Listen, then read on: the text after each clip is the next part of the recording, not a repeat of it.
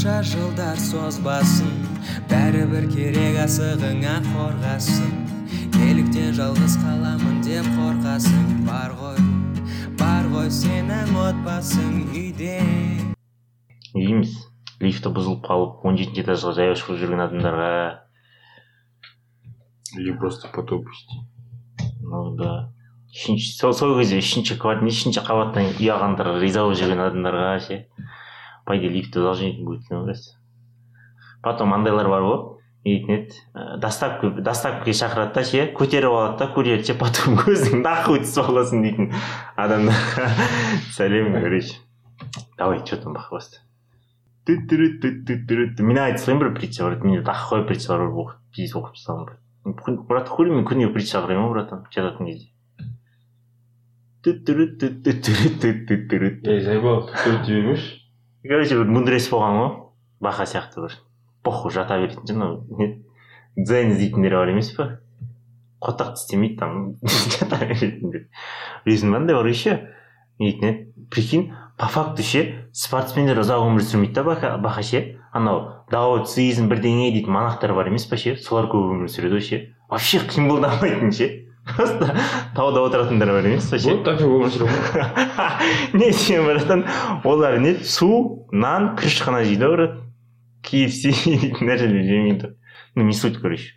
Бір мудрец болады оқушыларын жинайды короче. Бұл бұл әлемде адамға не керек дейді да. Е жоқ главный бұл адам әлемде не табу керек дейді да. Оқушылардың бәрі короче бір ауызбен айтады. Екінші половинкасын табу керек дейді. Ең важный сол дейді де. Оны қалай табады дейді да. Ну әлемде короче саған арналған бір поло- половинка болады дейді да. И сол сен соған по любому андай қыласың дейді қалай айтсам болады. Ну екеуің кездесе- кездесесіңдер дейді да. Или болмаса половинка болмаса значит кездеспейсің жалғыз өтесің деген сияқты хуйня айтып хуйнялар айтады да. И мудрец айтады нихуя дейді короче ну нихуя дейді короче келіспейді. Потом бір алманы алады да екіге бөледі короче. Екі половина болады ғой. Міне екі половина дейді да короче. Екеуін қосса екеуі мудрецке екеуін қосыңыз дейді ана оқушылар ше. Екеуін бүйтіп қосады да.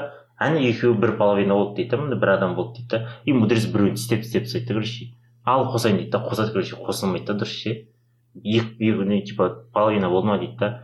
Балдар жоқ дейді половина болмады дейді да. Сыйлай. иә ну бір бір адам болмады дейді да короче. И потом тағы бір алманы кеседі да. Екеуін қосып тұрып тістейді да ше. Екеуін алады да. Қазір мына екеуін қоссам ну, целый бір половина бола ма дейді да болады дейді да екеуін қосады и потом айтады. Типа «Е, сен үшін бір адам жаралмаған дейді да. И любой адаммен сенің половинкаң болуы мүмкін дейді да егер сен типа э, нетін сол уақытқа дейін там қиын қыстау анау мынау ұрыс бұрыс керіс беріс дейтін бәрінен өтетін болсаңдар бірге дейді да. Вот сол кезде идеальный половина болады дейді да. Не факт ана жақта туылған адам идеальный половина болады деген сияқты. Сол үшін брат алманы бірге тістеу керек қой алма. А? Алма. Ей, нихуя мен- метафора па Екеуі. нихуя метафора бар там по идее ше алмамен ше типа отырыстар отырған кезде ше брат алманы сігіндіріп жібересің. Өзің же бір философ мына жерде. жібересің ғой брат. е түсінбейсіңдер сендер деп ше жоқ не не анемен отырасың ғой нетін еді қыздармен ұлдармен по любому қыздар болады деген сияқты ше и сол кезде тосып кетеді брат ше алманы берші дейсің да ше баға ше алманы кесесің да и сол соңында ше сол үшін алып қояйық дейсің пиздец тосып алады уже аншетегілер дәстүрге салмаған дейсің ғой бля жан жағына әйелдеріне күйеулеріне мына былай былай ше барлығы сөздерімді тыңдашы сенің жалғыз анашы көріп сені толғайды. Pfizer келеді дейді ғой қазақстанға білесің ба М? күзде Pfizer келеді дейді. Күшті емес. Қысқа қарай еді қысқа? Четвертый бірақ президент короче министерство айтқан денсаулық министерствосы Pfizer ше осындай осындай осындай бізге екі миллион ба қанша? Екі миллион бір миллион доза ма? Короче керек деген. Все болды деген президенттің қолын жауабын деген президенттің қолын жауабын күтеміз деген да президент таура беру керек И какой-то бір заң өзгерту керек екен ғой алу үшін Pfizer'ді и потом хуй знает может өтірік басшым ба и жаңалықтарда жазылған короче европейский Pfizerден ақ қой адамдарда андай болады емшек өсу бірдеңелер иә ну сондай короче ауытқу. Ауытқу емес сайлау дейтін еді побочный эффекттері көп болып жатыр дейді да. Сол америкада ше Бірақ мутант мутант болып кетсек бүйтесіз ғой көзін айтады а вот ана америка халық болып кетсем ол А- америка мынандай бар емес па дейтін еді денсаулық министрі ол айтып жатыр короче қытай россиялар әдейіге дезинформация беріп жатыр дейді да? Вакцинамен типа андай қылмас үшін дейді да типа бөліспес үшін өздерін сату үшін деген сияқты ше осындай үшін дезинформация беріп жатыр ондай емес дейді хуй знает кімге сенетін брат. Ана орыс қытайлар шығарып жатқан синовак бар емес па коронавак па синовак па? Екеуі бір один походу Мгм. хаятвак э, синовак. Солардан да дейді ғой ең арзан дейді ғой короче ең арзан вакцина. Бүкіл андай неткен кедей. Қытайдың шығарған бәрі ең арзан кедей кедей елдердің бәрі типа соны қолданып жатыр анау мынау дейді да иә неше түрлі мифтар жүріп жатыр ғой вакцина жайлы. Бәрі өледі дейді туа алмай қалады қазір бір жаңа айтсын потом тағы қандай бар соны оқып істейміз кішкене тағы училка сұраған ғой училка деп ученик сұраған ғой учительден ше если біреумен жаңағы кім кімнен кімнен сұраған дейсің Уч- ученик учительден ба иә енді учитель ученикден сұрамайды ғой жоқ бір сұрайтын шығар типа не еді мынау енді во все тяжкие сұрайды ғой братан наркотик как налог алды деп оқушыларынан сондай сияқты қиналып жатыр ше если меня кто-то оскорбляет и пытается провоцировать что мне делать да учитель задумался я ответил если кто-то подойдет, подойдет, подойдет к тебе с подарком, и ты не примешь его, кому будет принадлежать подарок? Своему прежнему хозяину, ответил ученик. То же самое касается зависти, ненависти и ругательств. До тех пор, пока ты не примешь их, они принадлежат тому, қойшы Так айтпасаң ба пидор. Не қалатын ба слова. ешкімде қалатын ішінде емес қабылдамасаң да? А, ана по идее ана интернетке кірсең ше типа сондай бір дәңдер көп те а так оның бәрін айтып тастаған ғой абай дейтіндер ше білдің неден М? неден өтіп бара жатқан итке «Е, мен де өлетін болсам иттен қасиетім қайсы деп сондай айтқан сөз Ну, вообще говоря, типа, этот, нас задевают. Только те слова, которые, по идее, мы считаем правдой, типа. Если кто-то что-то пизданул про тебя, и ты знаешь стопроцентно, что это не то ты даже не обидишься, короче, типа. А вот Да. если ты это, так, так, ты тоже так думаешь, короче, и то ты, скорее всего, обидишься. хуй знает байланысты білмеймін М? обычно хуй знает может психологиямда жатқан шығар по по идее настроение байланысты бір бірдеңе бірдеңе деп мен туралы шын мынандай болып жатса ше өтіп қалса істей бересің ғой ну главный братан не окружениеңдегі жақсы достарың айтса ғана андай қыласың ғой қалай айтса болады қабылдайсың деймін да біреу бүйтіп жатыр бұрын біреулерге де қарайтынмын қазір как то похуй блядь не деп жатыр не қылып жатыр деп қоясың кете бер дейсің ғой айта бер дейсің сөздерімді тыңдашы сенің жалғыз анашы. Көріп сені толғайды. Восемь стадий развития личности по Эрику Эриксону. пиздец па ерек ерексің асхат. Асхат асхат Асхат Асхатұлы деген сияқты. асхат иә асхат жоқ асхат асқар асхат асқар эрик эриксің ба не эрик эриксің ба Ну, Эриксон, значит. Эриктің ұлы ғой. көп қой онда андрей. Андрей андреевич дейтіндер көп қой осында. брат блядь а то братан ат қалғандай брат младший старший деп сізге береді ғой брат младший Первый. старший младший старший қоя берші Первый. третий четвертый пятый шестой кете береді ғой бля ну бірақ титуловный ат болса мен сөйтіп қоятын едім ғой баланы фантазия фантазия көріп қалған ба дейсің ғой атын титуловный болатын болса қоя бересің ғой не типа эриксің сан эриксің сан Короче, по его мнению, все люди в своем развитии проходят через 8 кризисов или конфликтов. барлық жерде кризис айта береді блядь Основное понятие его Я не теории знаю, – это целостность ли- личности. короче. Формирование эго идентичности продолжается на протяжении всей жизни человека и проходит ряд стадий. Вот Эриксон выделил 8 из них, как было сказано до этого. Бірінші стадия. Доверие или недоверие. Туылғаннан бір жасқа дейін формулироваться етеді. пацан олар доверие болған олар интуитивно ете бермейді емшекті былай көзін жұмып тауып алады да олар үш айға дейін көрмейді емес сорып сорып жата береді оларға жылу тамақ все болды бірақ ештеңе керек жоқ тышақ тышаны оны басқармайды да ол да жіберіп қойып отыра береді жатыр дейсің ғой На этой стадии идет созревание сенсорных систем, то есть развивается зрение, слух, обоняние, вкус, тактильная чувствительность. Человек испытывает жажду новых впечатлений, он осваивает мир. әр нәрсені аузына На, тыға на этой беретін стадии балдар есть э, два пути развития, позитивный и негативный. Ну, как и на всех других стадиях.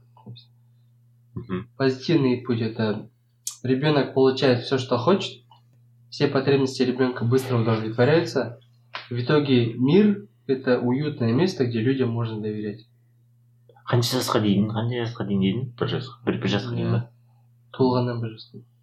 Ну, по идее нормально но по-любому кәпірін жетпейді ғой бала тамағын берсең де ұйықтатсаң потом Не- негативный путь э, это когда в центре внимания мамы не ребенок, а уход за ним, или воспитательные меры, или собственная карьера, разногласия с родственниками, тревоги разнообразного характера и и так далее. И, короче, қандай итог болады это ол андай аналарда болатын сияқты білесің ба аналық сезім оянбағанша иә М, сонда дақ қоя бересің бизнес вумен не бизнес вумен емес братан. Былай жайлары да братан ондай көбейіп кеткен қазір просто бала қаламайды братан. Бала туылса балаға кәдімгі жиіркеніп қарайды. Или былай болуы мүмкін. Не аномалия емес братан. Просто аналық сезім әлі оянбағанда. Или былай болуы мүмкін. Күйеуі қатты балаға мысалы күйеуі қатты бала бала болғанын қалайды да ше и жүреді жүреді жүреді. Потом болды дейді әйелі келе салады бір күні потом туады и туғаннан кейін что за хуйня дейді да ну обоюдное согласие болмай айтқандай болғаннан кейін бірақ мен өзім баламды ойламаймын это хотя бы бір жарым жасқа дейін типа жақсы көремін деп ше беріп что делать ана ұстауға қорқасың жиіркенішті бірдеңке болады ғой аналық сезім болмайтын әйелдер дені сау емес деп ойлаймын может день сау емес шығар е бала дейтін бір сегіз жүз тоғыз айға дейін онша емес болады ғой бір жарым жастан кейін о әдемі болса деп ө деп ө деп сразу әдемі болған кезінде ана кезінде ойлап жатырмын сол бала туғаннан кейін бір жарым жылға кетіп қаламын короче маған суретін жіберме деп па ше бармай ма көрсет баланы деп айтады жұрттар ше сен барасың да көрсетпе баланы көрсетпе баланы десе көрсетпейші көрсетпейші күтші бір жарым жыл деп ше бір жарым жылдан кейін қараймыз деп айтайық жаңа позитивный путь болғаннан кейін не болады деп ойлайсың баланың бәрі ойлайтын шығар бала пиздец еркелеп кетеді деп. Неге? Почему? И по идее бір жарым жасқа дейін бала ештеңе андаймайды екен. Дұрыс қой тамағын беру керек ұйықтаймын ұйықтату керек. Баланы бес жасқа дейін қалай қарасаң да похуй сияқты. Бес жас. Не, не, он уже самостоятельно хуярить должен. Бес жасқа дейін. Сегіз сағат жұмыс қояды. жоқ бес братан? Ұқасың ба?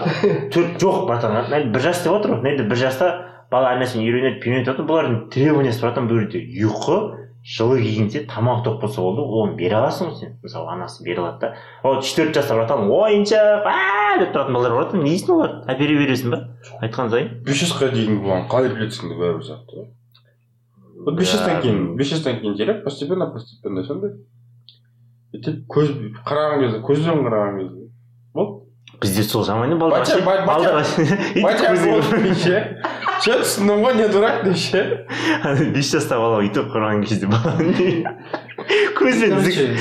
Будем заходить вперед, мы пока сол нөл мен бір мың жас арасын қарап отырмыз қарастырып отырмыз.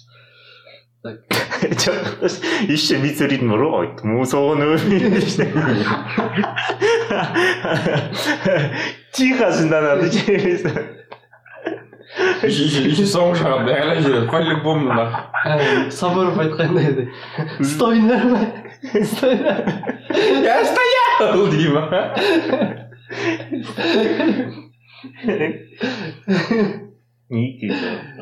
Короче, итог. У ребенка вырабатывается способность формировать теплые, глубокие эмоциональные отношения с другими людьми, оптимизм. Если бы маленький ребенок умел говорить, он бы сказал, я, нихуя себе. Я любим, я чувствую заботу и надежность. де бүйтетін сияқты батясына нихуя пацан екенсің вот иған тұрып сиси андрей сиськи мои где? Ондай бала андай болатын сияқты ғой біреулер бар ғой білесің бір балдар. Нетін еді біреуге берсең жатырқамайтын жыламайтын ше басқа біреу ну басқа біреу дегенде басқа туысқан екен Иә. ұстай берсе. біреулер бар ғой. Мамасынан андай қылса «Бә, бә» деп ше. Короче, если негативный путь болса, то формируется недоверие, подозрительность, боязливость к миру, людям, пессимизм. ну вот жылай береді. Мхм мен барған біреулер бар ғой типа мен балдармен жақсы андай қыламын балдармен жақсы тіл табысамын дейді нихуя блядь. Еще ана бала шақалақ кезде ше. Үйіне барасың ғой құтты болсын деп ше атасы апасы папа мамасы алады да кімге ұқсайды кімге ұқсайды дейді вообще айбал шығарады үйде блядь ей маймылға маймылға дейсің ғой еще өкпелейді кейбіреулер аталары болса әсіресе апалары ей не айтсың ей Жоқ. кімге ұқсайды дегенде мен айтқым келеді ше сіздер туған жоқсыздар сіздерге бәрібір ұқсамайды да ғой деп максим папасына ұқсайды максим мамасына ұқсайды деймін да ше кім аш бәрібір ол бес жаста екі жасқа қарай ұқсайды ғой ал оған дейін блин маймылға ұқсайды ма то ли бәрі бәрі бір түр десе как будто бір құрастырған сияқты ей өйстіп тұрады ғой көздері де мойындары әсіресе деп тұрады ғой Нет, отличается младенцы. Троллеры отличаются. там просто цвета различаются М?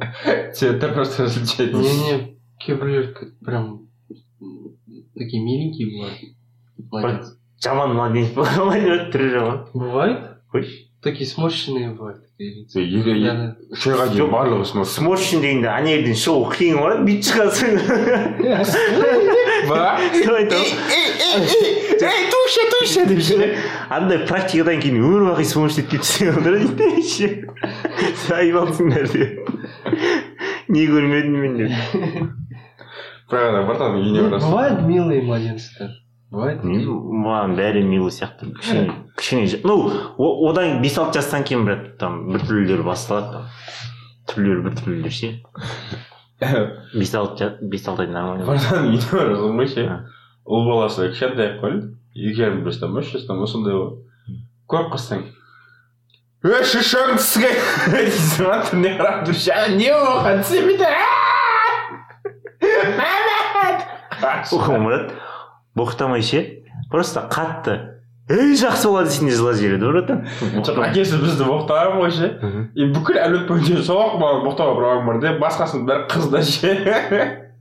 Не кішкене ғой не кішкене сені боқтайсың. Қуасың ғой ақындау керек қой прикинь кейін то бір біреу кейін ше шешең дейді да осыны бақағадан үйренгенмін деп бәрін айтып жүрсе ше брат бүкіл там отырыста там құран оқытқан кезде аталардың алдында ше шешең істеген дейді да бақаға үйреткен деп кетіп қалады бағдәулет ағай біртүрлі ма бақаға деген иә бағдәулет ағай үйреткен деп брат хуево боласың ғой брат блядь Вот это его цель. же. Он к этому стремится. же. ну Это я его научил. я говорю, Өзі айтшы. ей өзім ғой өзім жүр жүр өшеге үйретемін пойдем покурим кішкене ғана шегізеді дейсің иә Это видишь, Нов- видишь, новый уровень. видишь, видишь, пацан курит. Это я его. немного потерпи как зарплату получим еще бухать научились вот как надо воспитать деп па пусть тебя лучше я научу чем это еще да Еще пусть қазір қазір бәрін дәмін көріп потом тастап кетеді деп ше ол жасқа дейін тірі боламын же чисто алып қаш дейсің ғой иә сөздерімді тыңдашы сенің жалғыз анашы көріп сені толғайды. Короче, екінші стадия. Самостоятельность или нерешительность? От двух до трех лет. Короче, эта стадия охватывает второй и третий годы жизни. Вторая стадия развития личности состоит в формировании и отстаивании ребенком автономии и независимости. Она начинается с того момента, как ребенок начинает ходить. На этой стадии ребенок осваивает различные движения, учится не только ходить, но и лазить, открывать и закрывать, держаться, бросать, толкать и тому подобное. Короче. көше көтіп шыққан біреу болады дейсің Дети наслаждаются и гордятся своими новыми способностями и стремятся все делать сами. шамдардың бәтәл не бір құм жейтін аузына бәрін сала беретін бұрын болып Короче, негативный путь. Давай в этот раз с негатива начнем. Родители ограничивают действия ребенка. Родители нетерпеливы, они спешат сделать за ребенка то, что он и сам способен. Родители стыдят ребенка за нечаянные проступки, Разбитые чашки там. Либо наоборот, когда родители ожидают, что дети сделают, что они сами еще сделать не в состоянии. қиын ғой бірдеңе сынып жесең өз өзіңді контрольда ұстау наоборот қой бала уже жүре бастаған жүріп жүріп бірдеңе көтере алған жастан бастап ше бір жүз грамм екі жүз грамм төбене бастап ше эп эп соғып қойшы болмаса аяқ десе ше «Ә, берген дейсің да? Ау десе пультті беріп ше жаңағындай ғой еще нетін еді қатты егізетіндер ғой қасық ұстай алса да аузына тамақпен өзі беретіндер ше жей алады аузына де ше бүйтіп ау жағын бүйтіп қырып қырып алады қырындық жерге твою ананы көрсең теңдес болған бар ғой ше бүйтіп береді да ше аузына ше и типа ана аузына бүйтіп жан жақтардан жақын жал жақын жалып қояды ғой ше сонда бүйтіп бүйтіп бүйтіп қырып алады қырындық жібереді да бля сука ананы көріп еб твою мать Не знаю, что такого? рет соска жерге түсіп қалған сосын алады да бірінші өй жуады кейін қайта аузына тығып қояды бля аузына салса деп ойлаймын ма жерден блять сука көп болады бля осы кезде кететін сияқты болады проблема бәрі болады бірдеңе сындырып бірдеңе алатын болса қиын ғой өзі кейбір бачалар қазақ болсын ауылда алкаш бачаларға ше. Төтеп түсіріп алады да аттың үстіне мінгізеді да ше. Атты көтпен буырады. Ана жерде атың өзі шошып жатыр бала жақсы шошып жатыр пиздец. Мен ондай көрмеппін. Көрмегенсің ба ауылда ауыл қойса пиздец төрт жастағы балам бата аяғы анаған жетпейінше не дейсің ана.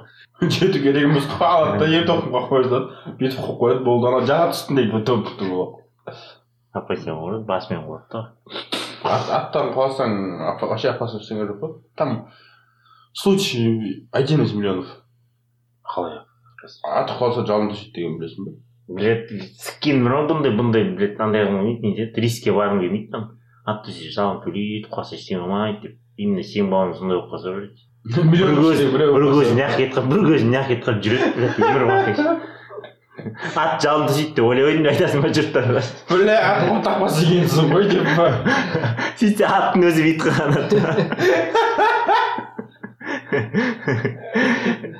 қуасың ба таппасың ғой Короче, итог не болады деп ойлайсыңдар негативный осы не екінші этап джокер пайда болады ғой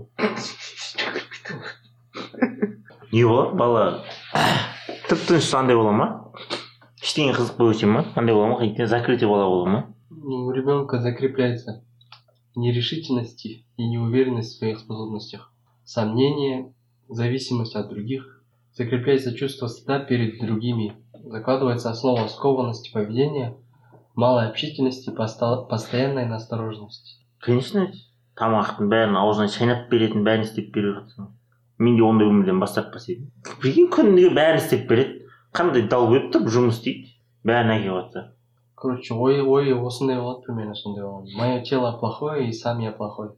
Я должен очень тщательно контролировать все, что я делаю. Хочу быть самостоятельным, но боюсь, что у меня не получится. бірақ мынаның бәрін білсең де бір нәрсені сындырып қойса Я, вот- Жаңағы- я вот тихо андайлар кетеді ғой көзбен ше или көтіне бір кетіп бір төбесін позитивный путь. Родители дают возможность ребенку делать то, что он в состоянии делать, не ограничивают его активность, поощряют ребенка. В то же время родители должны ненавязчиво, но четко ограничивать ребенка в тех сферах жизни, которые являются опасными для самих детей и окружающих. Ребенок не получает свободу, его свобода ограничена. Это позитивный путь. ограниченная свобода андай ғой тюремщиктерді шығармайсың ондай в угол жаққа кетпейді шыға демалға иә зона ше еще қасында иттер жүреді дейсің Чё, жоқ, мысалы, не, да?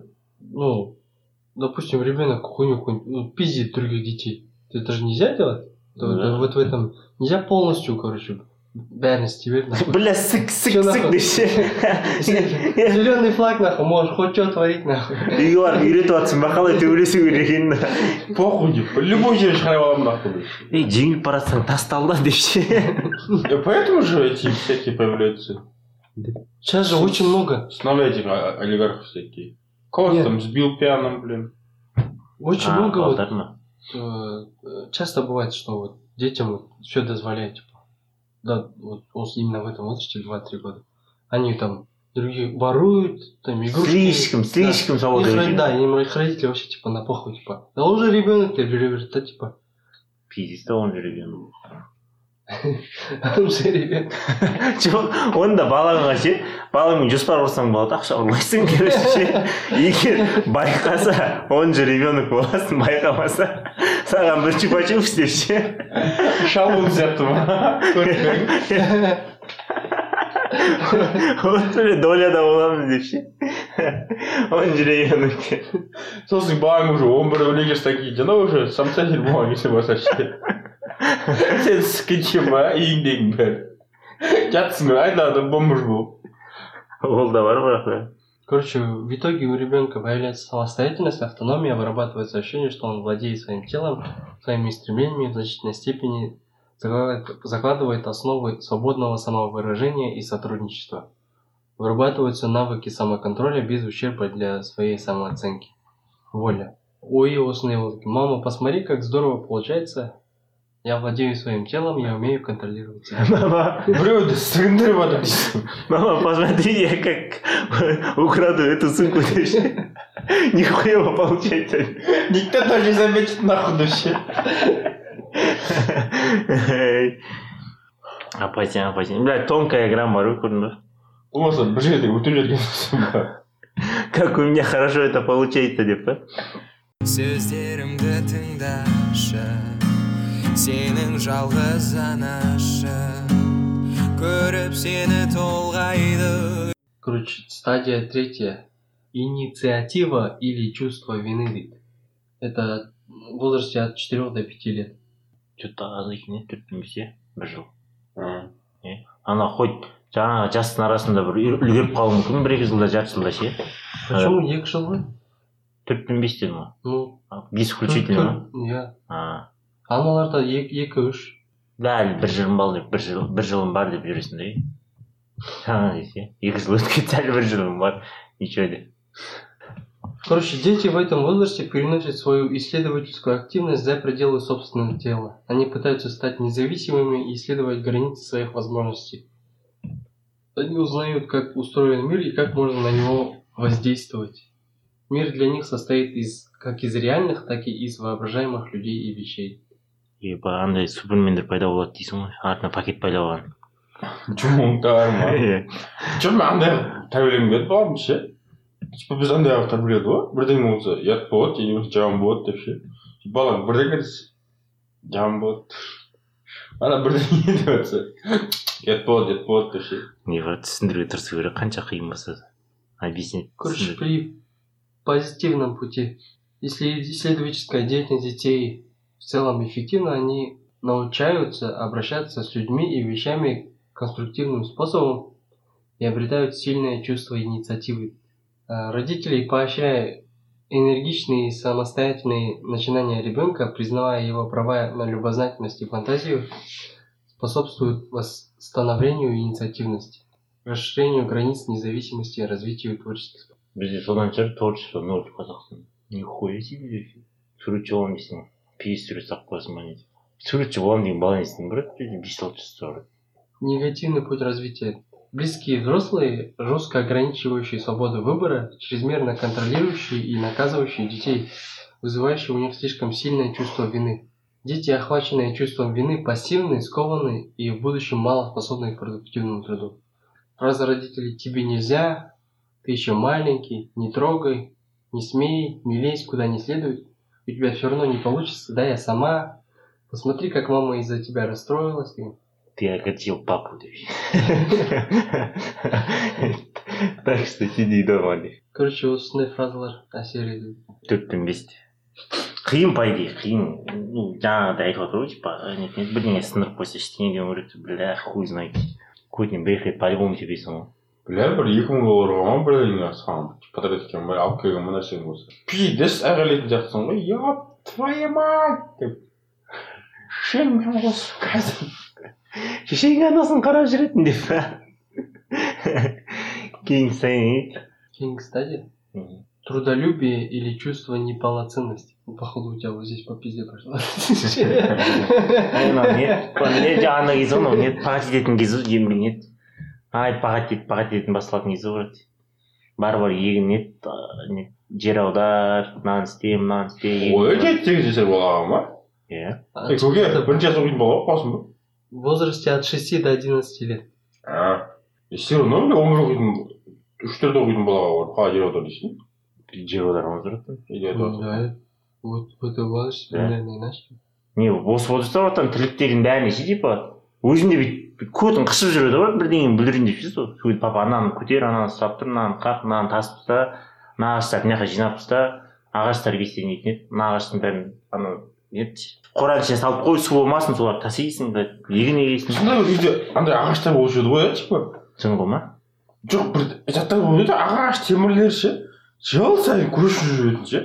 Мына сарайдан мына сарайға қараса ана бұрыштан мына бұрышқа. Үйдің үйдің тірлігі бітпейді артық білмеймін. ғой бірдеңеден бірдеңе шығарып жүреді соның бәрін сен істейсің ғой осы жаста ну бірінші басталатын сол екі не жер жер қазудан басталады ана ол мен он бір оқитын кезде ше? Таңда үйінде тамсақтық сияқты жүрдім ғой ше? И практикасы болды да. Оның где то жасы сол жеті сегіздерде болған ғой. Ана сынып қалған жарты қыштар болады ғой. Жарты ағаш? Жарты қыштар ше? Олар уже қалғанға жарамайды бірақ ірі болып жатыр да оны майдап тастау керек та ше? Ана шақырып аласың да үйде ешкім жоқ қой ше? Бері кел дейсің ғой. Қолына балға бересің да ана майлап таста дейсің ғой ше?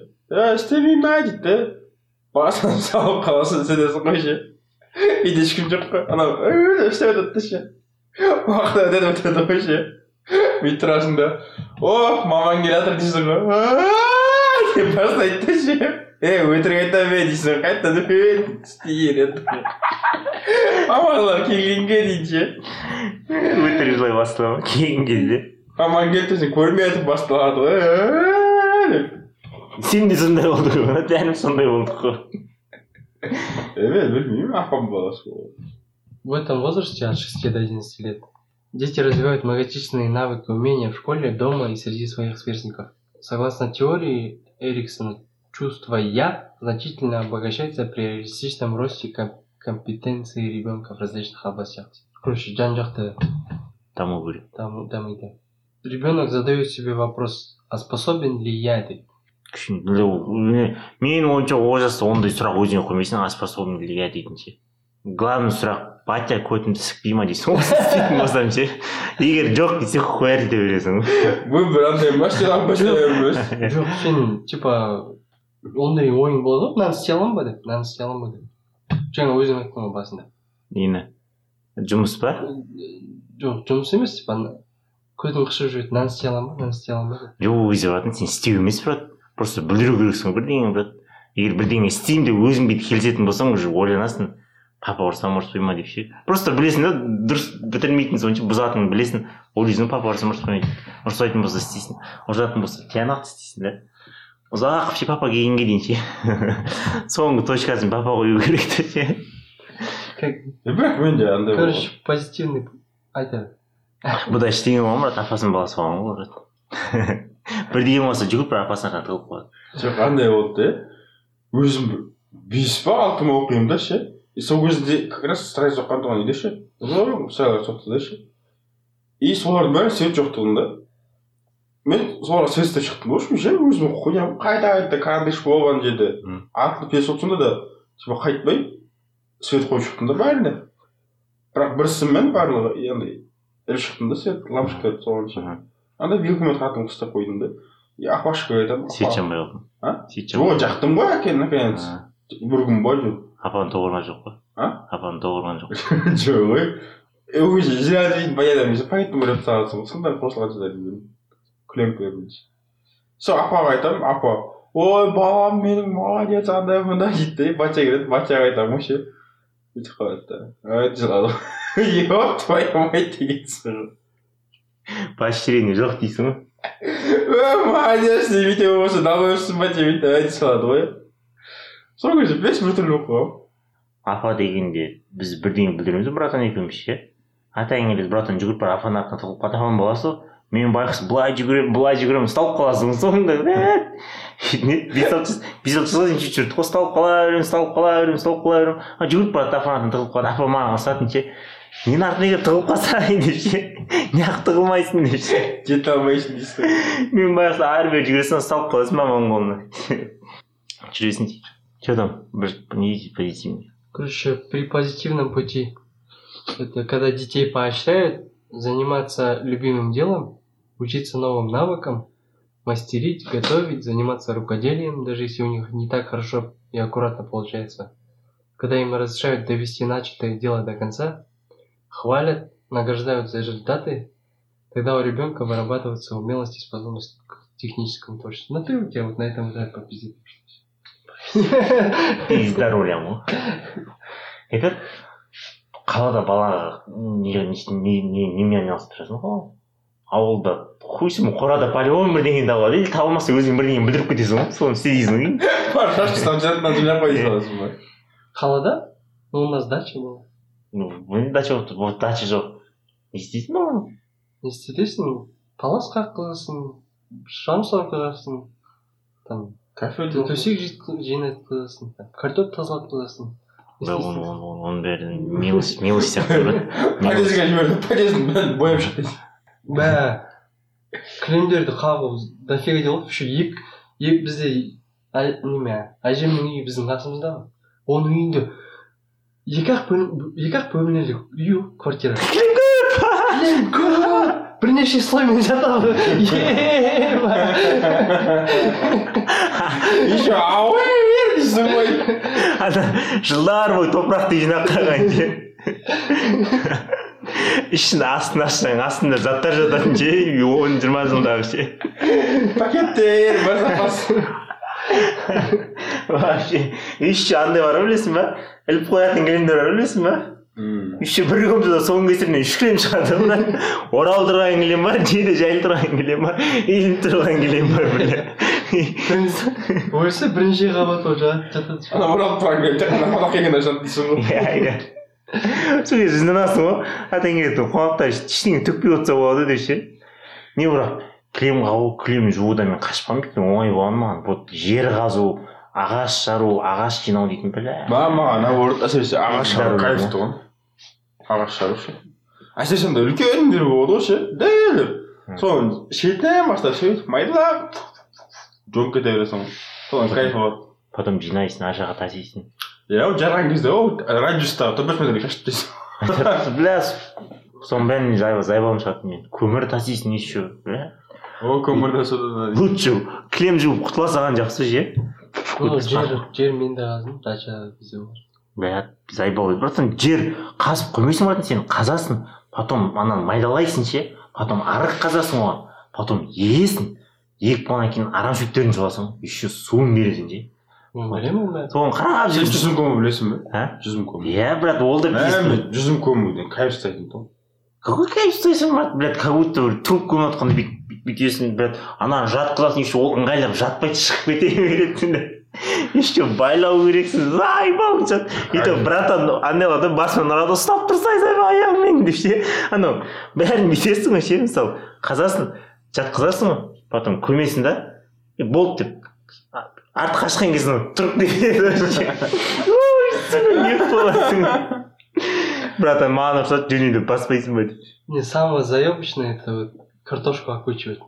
Бля он он самое что заебочное это такое Ну, когда чапкой вот это разрыхливаешь. Қазып қазып алу ма или көму жоқ жоқ А, когда промежуточный этап когда А, еще да. растет жерді э, я вот так Иә, чапкамен разрыхливаешь. Жай жай жай деп аласың ғой батя көптеп алсай көптеп алсай еще өйткен кезде картошканың тастай бересің ше неғып болып жүреді аталар дұрыс істей алмайсың да брат басында сөйтіп сөйтіп үйренесің ғой білмеймін төрт бес мәртеден кейін үйреніп кетесің ғой хуй знает маған қиын болған просто белің тоқайып кетеді да сығып кетеді белдің қолың бәрі май болып шығып егетін кезде бля шот шот сатып бересің ба шот ше андай егетін кезде помидор ше қан қылып жей ба шот салатын сендерде жук бар ма колорадский бар андай ма құратын ба жук колорадский жук картопты жейтін иә соны жинап заебал нәрсе қолыңа бір баклажка береді ішінде андай май болады бензин болады аласың блять еще майды көп жақ майды көп жақ дейді ғой сен білесің ба или басына крышка жауып жүр деп ше қақтың крышканы о бас жанып кеткенсің еще төгіп алсаң вообще пиздец мен бір рет төгіп алғанмын блядь. қайтадан жинап еще пиздец жылдам отаң келеді ше сай болғаныңыздар ма аяқтарым май болғаннан кейін ба фук фук фук деп ше қайта беріп потом Негативный путь – это когда родители видят в трудовой деятельности детей, детей одно баловство и почкотню, способствует развитию у них чувства неполноценности. Чувство компетентности и трудолюбия у ребенка также сильно зависит от школьной успеваемости. Если школьник усваивает учебный материал медленнее, чем сверстники, и не может с ними соревноваться, то непрерывное отставание в классе развивает у него чувство неполноценности. Все большее значение приобретает сравнение себя со сверстниками. В этот период особенно сильный вред наносит негативное оценивание себя по сравнению с другими. ә, по идее то- төртінші сыныпта жестко беске Заебись мен мен мектепте ол кезде топчик болғанмын жоқ еще еще бар емес па жиырма жиырма бесінші май күні ше грамота береді білесің бе өйтіп грамота бөлінеді ғой жақсы оқыған үшін ше үлгілі өте жақсы оқыған үшін жақсы оқыған үшін өйтіп үлгілі жүрген үшін дейді білесің ба үштерге бөлесің үш типа андай машина дейді мамалар ше үлгілі жүрген үшін дейді біледі потом жақсы дейді қоғамдық жұмыстарға белсене қатысқан өте жақсы оқыған үшін блин бірақ үйдегі папа айтпаған ма сабақ оқы бүйт деп өзіміз оқып нормально жүреміз мен бірінші класста бірақ отличник болған көбісі отличник болған мен жастағы мен бірде екі үште төртте бесте отличник болғанмын иә бес алты өте жақсы өте блядь грамота дейтін дохуя ғой кей из ойлаймын грамота ала мен просто мектепке дейін қазақша сөйлегенмін тілім қазақша шыққан негізі и потом бірінші сыныпқа барғанда маған қиын болған да орысша осы кезде поворот келіп қалыпты десең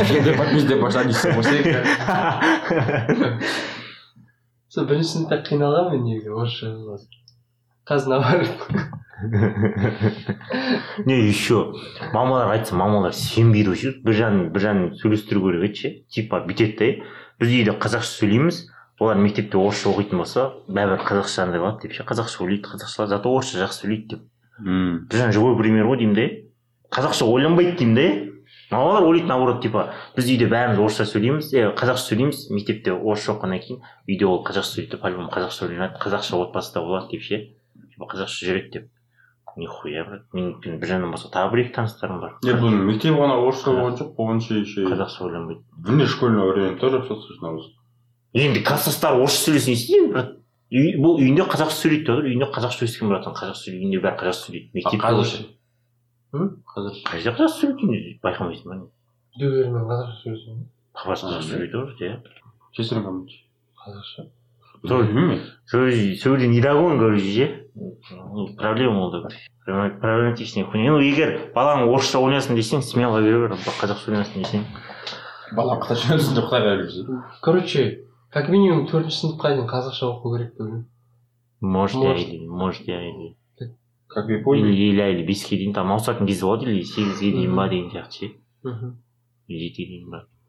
Жет, жеті демеді, анау. лицейлерге алатын, сегіз демеді. иә жет алты емес пе Жеті ну ма? алтыдан кейін алтыны бітіргеннен кейін Вот сол кезде орысшаға беру керек. Хуй знает, блядь. сөздерімді тыңдашы сенің жалғыз анашы көріп сені толғайды. Келесі стадия бесінші стадия. Идентичность или смешение ролей? Блядь бесінші стадияға дейін уже бала әлі өскені жоқ. Он сегізге де келген жоқ қой. Походу ар жақта он сегізбен жүз үй салатын сияқты ше айта бер. Так ол он екі жастан он тоғыз жасқа дейін дейді. о вечер вечер деп жүретін кезі До наступления юности дети узнают целый ряд разных ролей. Ученика или друга, старшего брата или сестры, ученика спортивной или музыкальной школы и тому подобное. В отрочестве и юности важно разобраться в этих различных ролях и интегрировать их в одну целую идентичность. Подросток ищет уверенность, безопасность, стремясь быть похожим на других подростков своей, своей возрастной группы. У него развивается стереотипное поведение и идеалы, и он часто вступает в различные группировки или кланы. Классно, пыльный болатын кезде может болады такой Ну, группировка болмай классында опугар болған ғой опуг и дәулет дейтін ну, по идее, да, у нас делился, делился класс в этом, именно в этом. крестный отец дейтін болған жоқ па қолдан сүйу дейтін хуйнялар Ну, уже вот э, после 15 лет уже не было у нас деления в классе. У нас далеко класс, до девятого, кажется, было. Вот шестой, седьмой, восьмой класс бізде осындай болған біз бөлініп өтеміз ғой қайта қайта группировкасында ма Группы равных очень важны для восстановления самотождественности. Бля, это что за херня вообще хер знает. нихуя зат деген сөз ғой жетінші класста біздің бір бала пышақ алып келген ғой пышақ Иә. жай ма огурец туранда ма жоқ ғой төбелеске серьезно класстың ішінде класстастарына ма а класстастарына ма иә еще шаппай емес қана кухонный бля пиздец класстастары еще жетінші класс қой а көршілес класс или басқа мектеп ну жаман ол бірақ басқа мектептің балдары болса түсінесің да ше класстас балаң тұрады пышақ сұғатын болсаң ертесі де соны киіп көресің ғой қайтадан деймін да иә сонымен қасында жүресің ғой қайтадан Это вторая важная попытка развития автономности после второй стадии. И она требует бросить вызов родительским и общественным нормам.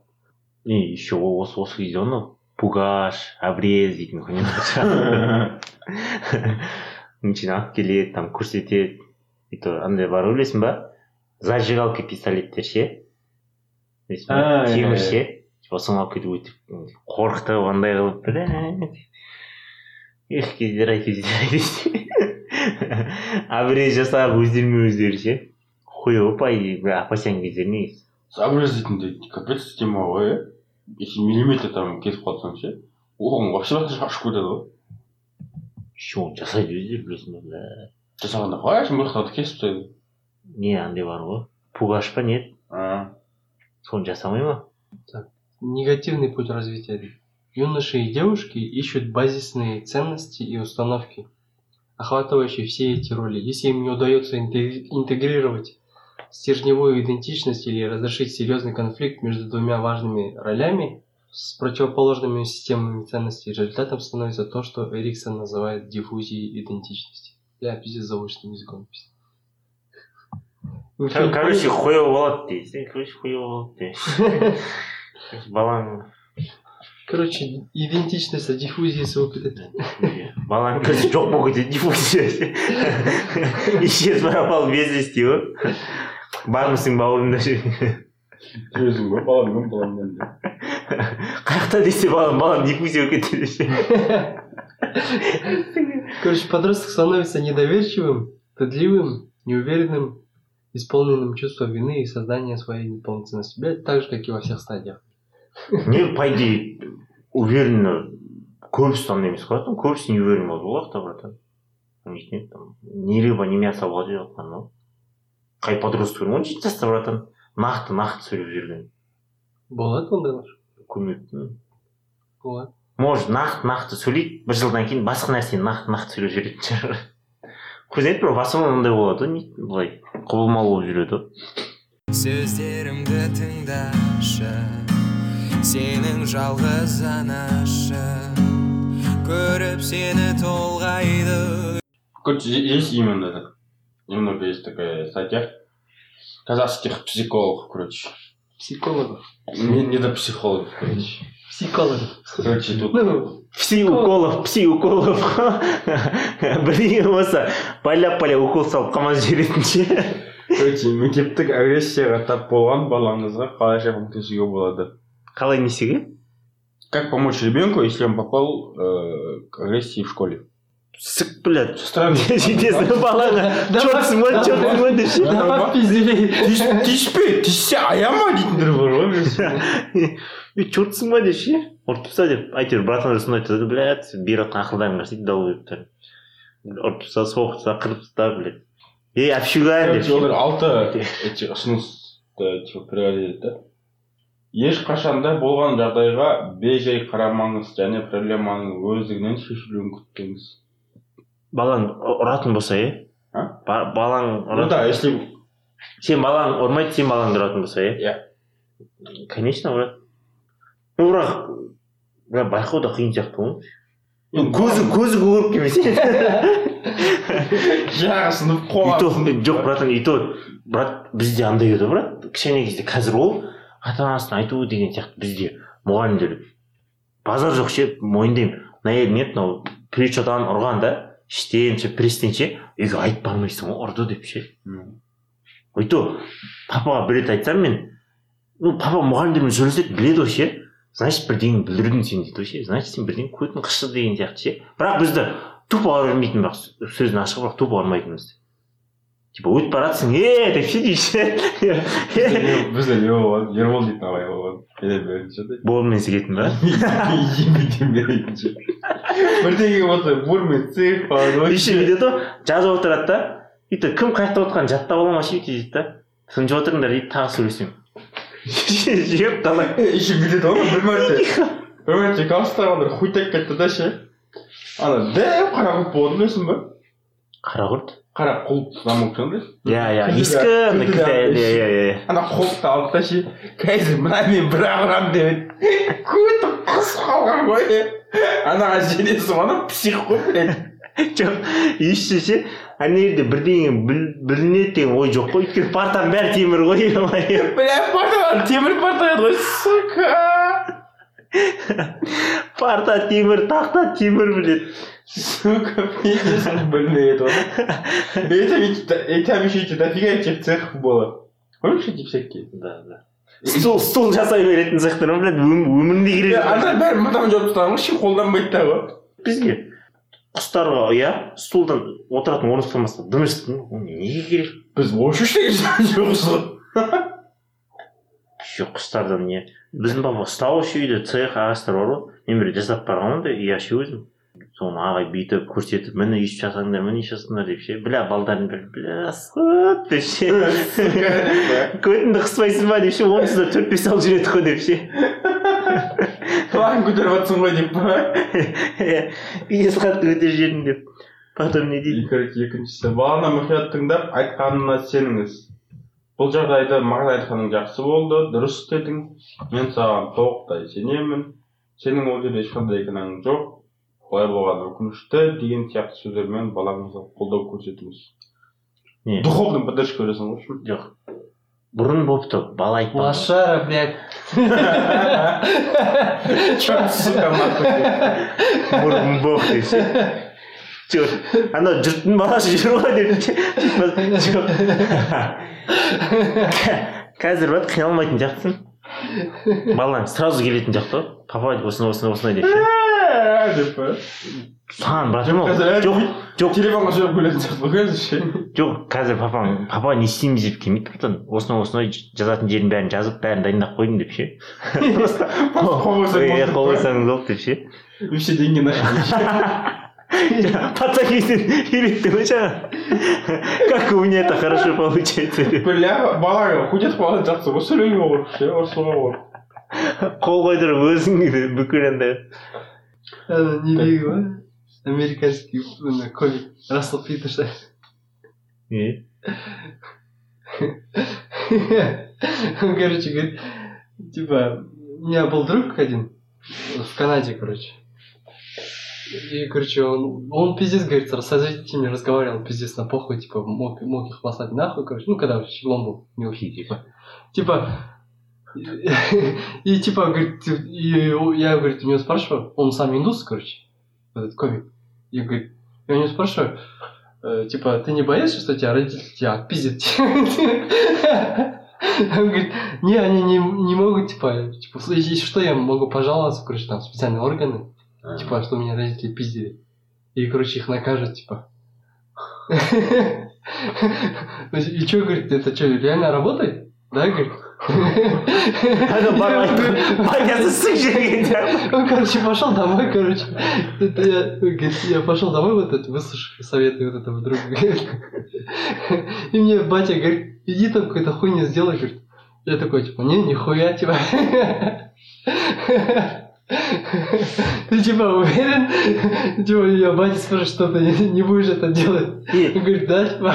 жоқ мынандай емес пе бірінші сұрайды короче Еркін сөйлей бер саған аталарың ештеңе істей алмайды америкада сондай дейді да ол барып бірінші еркін сөйлейді батясы ұрып жібереді потом мені ұрды енді ұрды көрдің ба дейді да и таңда осындай органдар бар дейді екінші рет бармаймын сөйтіп иә? Ну да, да, ютубтан иә есіне түсіп жатыр иә иә. Потом екінші рет барады, короче. дос айтады ғой короче органдар бар деп. Сол органдарға айт деп ше. Органдарға айтам деп айтса керек, короче, иә родители. иә иә. И, короче, ол барады екінші рет, типа, тоже, типа, какой-то хуйней уже біріншінде ұрып жіберген ғой батясы Не, нихуя, дейді да Типа, я, если меня ударите, я, я позову, ор- позвоню в органы, короче, специальные, типа, деп айтады. И батясы такой тұрады да телефонды алып келеді мә дейді звонда дейді типа Номерін білмей ма? жоқ жоқ еще айтады нөмірін теріп берейін ба деп айтады типа и этот анау типа ты уверен у тебя же будут проблемы дейді да типа батясына да я знаю что у меня будут проблемы дейді но они будут ехать где-то полчаса, говорит. За эти полчаса кто-то получит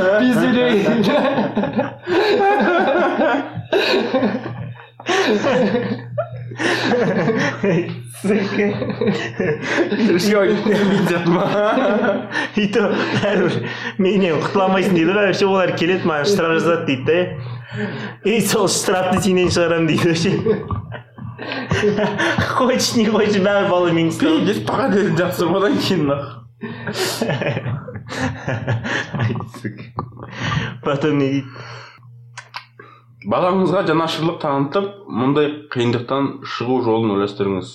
Неге ойластырасың? А? Неге ойластырасың мектеп мұғаліміне айтыңыз психологқа мектептегі и мектеп директорына айтыңыз. Мектепте психологқа барып западло тірлік психологтың бар жұмысы блядь. Оны он минутке астан не істеу ма? Тесттер өткізу ма? если психолог болады нахуй не істеп жүргенін хуй знает. Білмейсің ғой он бір жаста бірақ көргенсің ғой ептігді ну америкада по идее барып проблемасын айтып сондай қылады ше біздікі не блядь психолог. Там у психолог нас хули ты ноешь, блядь, ты говоришь? психологқа барсаң дауыс па не әкелін маған. Менде психолог керек нахуй андай болып жатады ғой. Асеке сен білмеймін барсың ба? Жоқсың ба он бірінші класста ғой кім ше Мгм. жақын абай сол кісі андай бір не істеп жатыр ғой типа старается нам помогать выбрать нашу специальность на будущее есть и такой говорит, представь- психолог болыңдар деді ма представьте себе какой-то там этот э, реальности да другой еще М. көздерін жұмыңдар и вот представляете там это өзен бірдеңе шетіне дейді да ше и мен бір сөз естімей қалдым ана бір какой то бір ключевой сөз естімей қалдым елестету керек ше бүйтіп тұрдым ше ана бірдеңе айтып таппай и естімей қалдым да не дейсіз его бля жоқ не не елестетедіңіз дедім да бірдеңе дедім да класс деген жатып қалған ғой как күлесіз да сөзінде ше өзі апай маған жаман ашуланған тұғын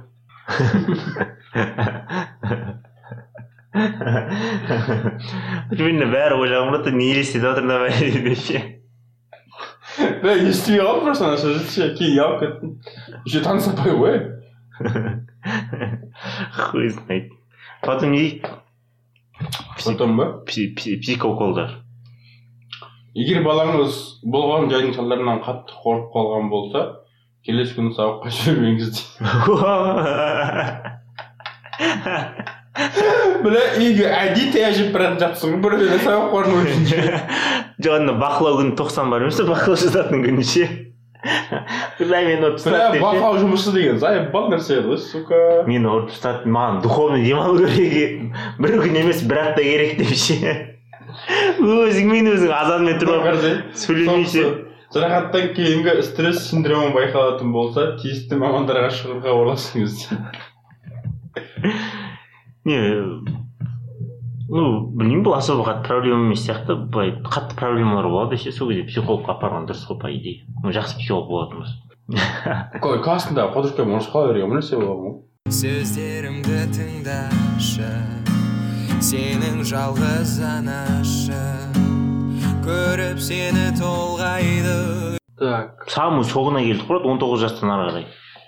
Алтыншы стадия. Близость или изоляция. дейді. От 20 до 25 лет. а өтіп кетті пиздец айтып қалғанбыз ғой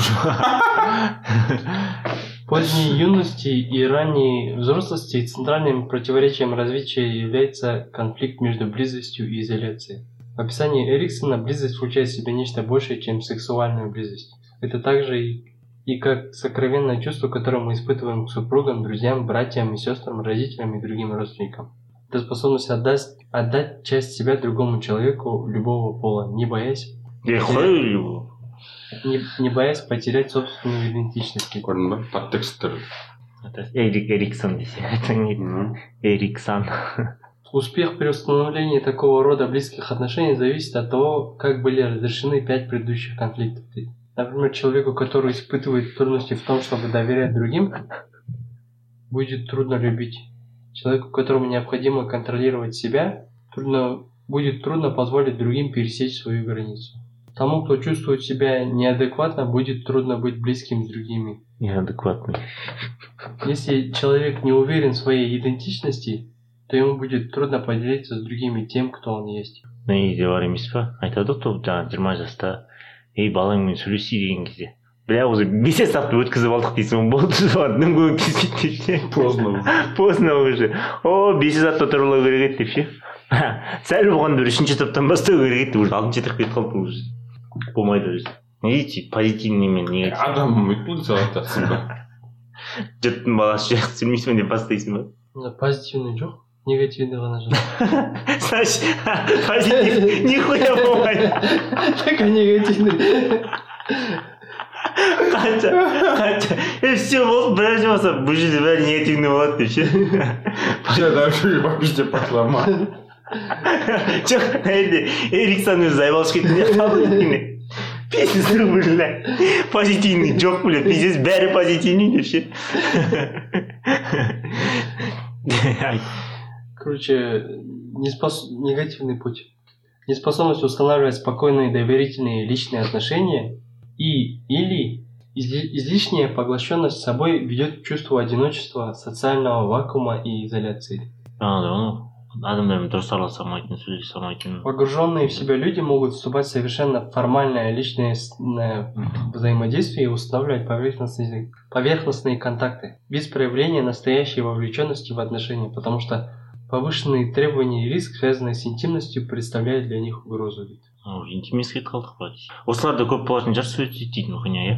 Өзін типа бұл әлемнен ә деп ойлайды да араласатын адам жоқ андаймын дейтін хуй с ним арқаны жіп ұстаймын да деп ше. Қораға барамын да деп. Суицид істеуге жаның ұрып жатса ше. Плотно тамаққа тойып алу керек қой ше. Прикинь брат енді ешкім істемей ақ қой сен жаман нәрсе ол тамақ тойып алып арқаңа асылып жатсың да брат ше арқаң асылып тұрып өлмей жатсың өлмей жатсың жүрегің айнып құсып ше аузың бәрі быч болып. Нахуй аш келу керек. Бля бүйтіп қиналып не керегі бар еді деп ше. Просто обычно тойып алғаннан кейін ондай жаман нелердің бәрі неғысына не алады. Сен блядь любой проблеманы тамақпен шешіп тастадың ғой отступать етеді любой проблема еще ана бір комедия бар ғой біреу ойламайды суицид болып ше арқанға асылады. Он рет же он реттен де арқам үзіліп қалады ше. Машинамен соғатын ана қамап қоятын киносы ма? Білмеймін машинаның астына түсемін дейді ше. Машиналар тормоз басып қала береді тормоз басып қала береді тормоз басып қала береді ше. И соңында бақытты болған кезде өліп кетеді байқұс иә иә иә. Депрессия болып жүрген кезде нихуя өлмейді да бақытты болған кезде өліп кетеді. Жоқ депрессия болмайды ғой да не болады оған типа сен өлуің керек деп па айтады ғой хуй знает типа бір ауру болады да ол ше типа хули қиналып өлмеймін дейді да ше былай өлемін дейді де оңай жолмен ше короче разный способ попробует короче өлмейді да нифига ше и бір кезде келеді ғой ше стой стой деп анау сигарет сигаретін ботады ше сен типа нормально екен барлығы өлмейсің дейді да ше а дейді да сол үшін де память кетеді ғой сука құлап бара жатқан кезде бля не болған екен деймін бля деп өлетін сияқтысың ғой көтің ашиып вот сол кезде айтуға болады ғой братан мен я не должен здесь быть деп ше мое место не здесь деп че болған бітті ма негативный бля короче интимный хуйня хуйня суицид суицид потом ары қарай жи- жи- э, жиырма жиырма алты жастан ары қаншаға дейін отызға дейін бір ақ жиырма алтыдан алпыс төртке дейін ебать Генеративность или стагнация. Во взрослости, после того, как предыдущие конфликты частично разрешены, мужчины и женщины могут уделить больше внимания и оказать помощь другим людям. Родители иногда находят себя, помогая своим детям. Но не только. Продуктивность выступает как забота более старшего поколения о тех, кто придет им на смену. О том, как помочь им упрочиться в жизни и выбрать верное направление. Некоторые люди могут без конфликта направить свою энергию на, на разрешение социальных проблем. Но неудача при разрешении предыдущих конфликтов часто приводит к чрезмерной поглощенности собой, своим здоровьем, стремлению непременно удовлетворить свои психологические потребности, уберечь свои покои и так и тому подобное.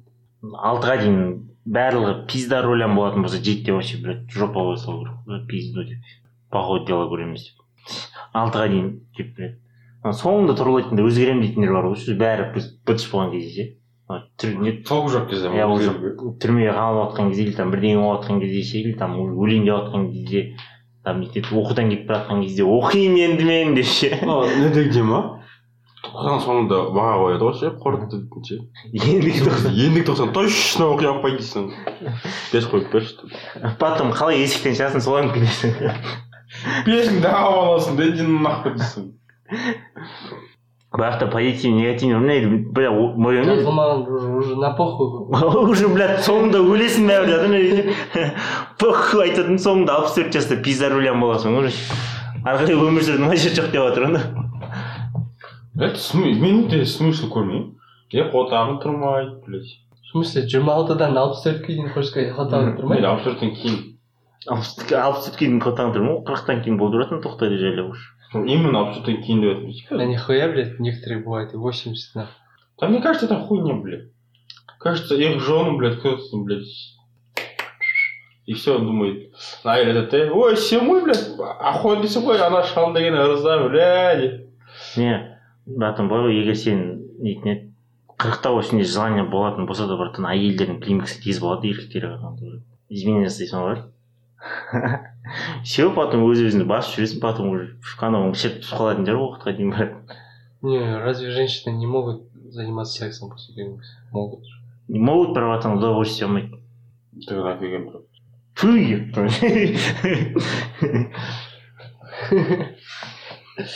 хата айтасың ғой сен срочно үйрен деп ше айбай ау!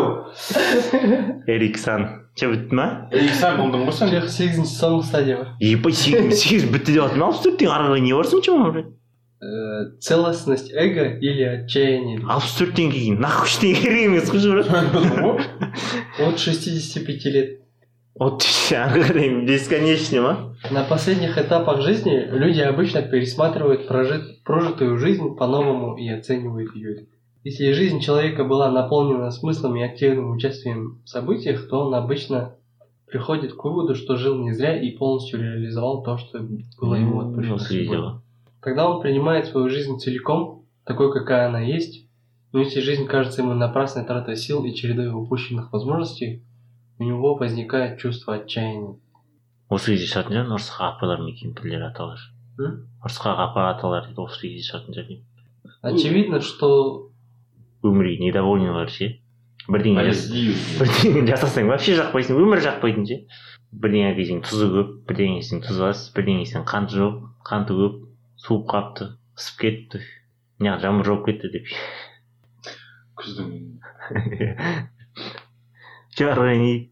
Очевидно, что то или иное разрешение этого последнего в жизни человека конфликта зависит от совокупного опыта, накопленного в ходе разрешения всех предыдущих конфликтов. бля айтып жатырмын ғой брат блядь, бестен кейін уже брат бытыш болатын болса алтыдан кейін блядь, все болды дей салу керек қой по ходу дела течениемен кетемін деп алпыс төрттен кейін алпыс төрттен кейін не деп андай қыласың е алпыс төрттен кейін андаймен өмір сүретін сияқты емес ғой вообще истериктермен только Имела ли, моя, имела ли жизнь Айтып смысл? ғой истериктермен өмір сүретін шығарсың только да ол кезде бірақ жестко фильтр кетеді ғой білесің ба өткенде айттық қой бекер істемеппін бекер сол кезде бармаппын деген ше.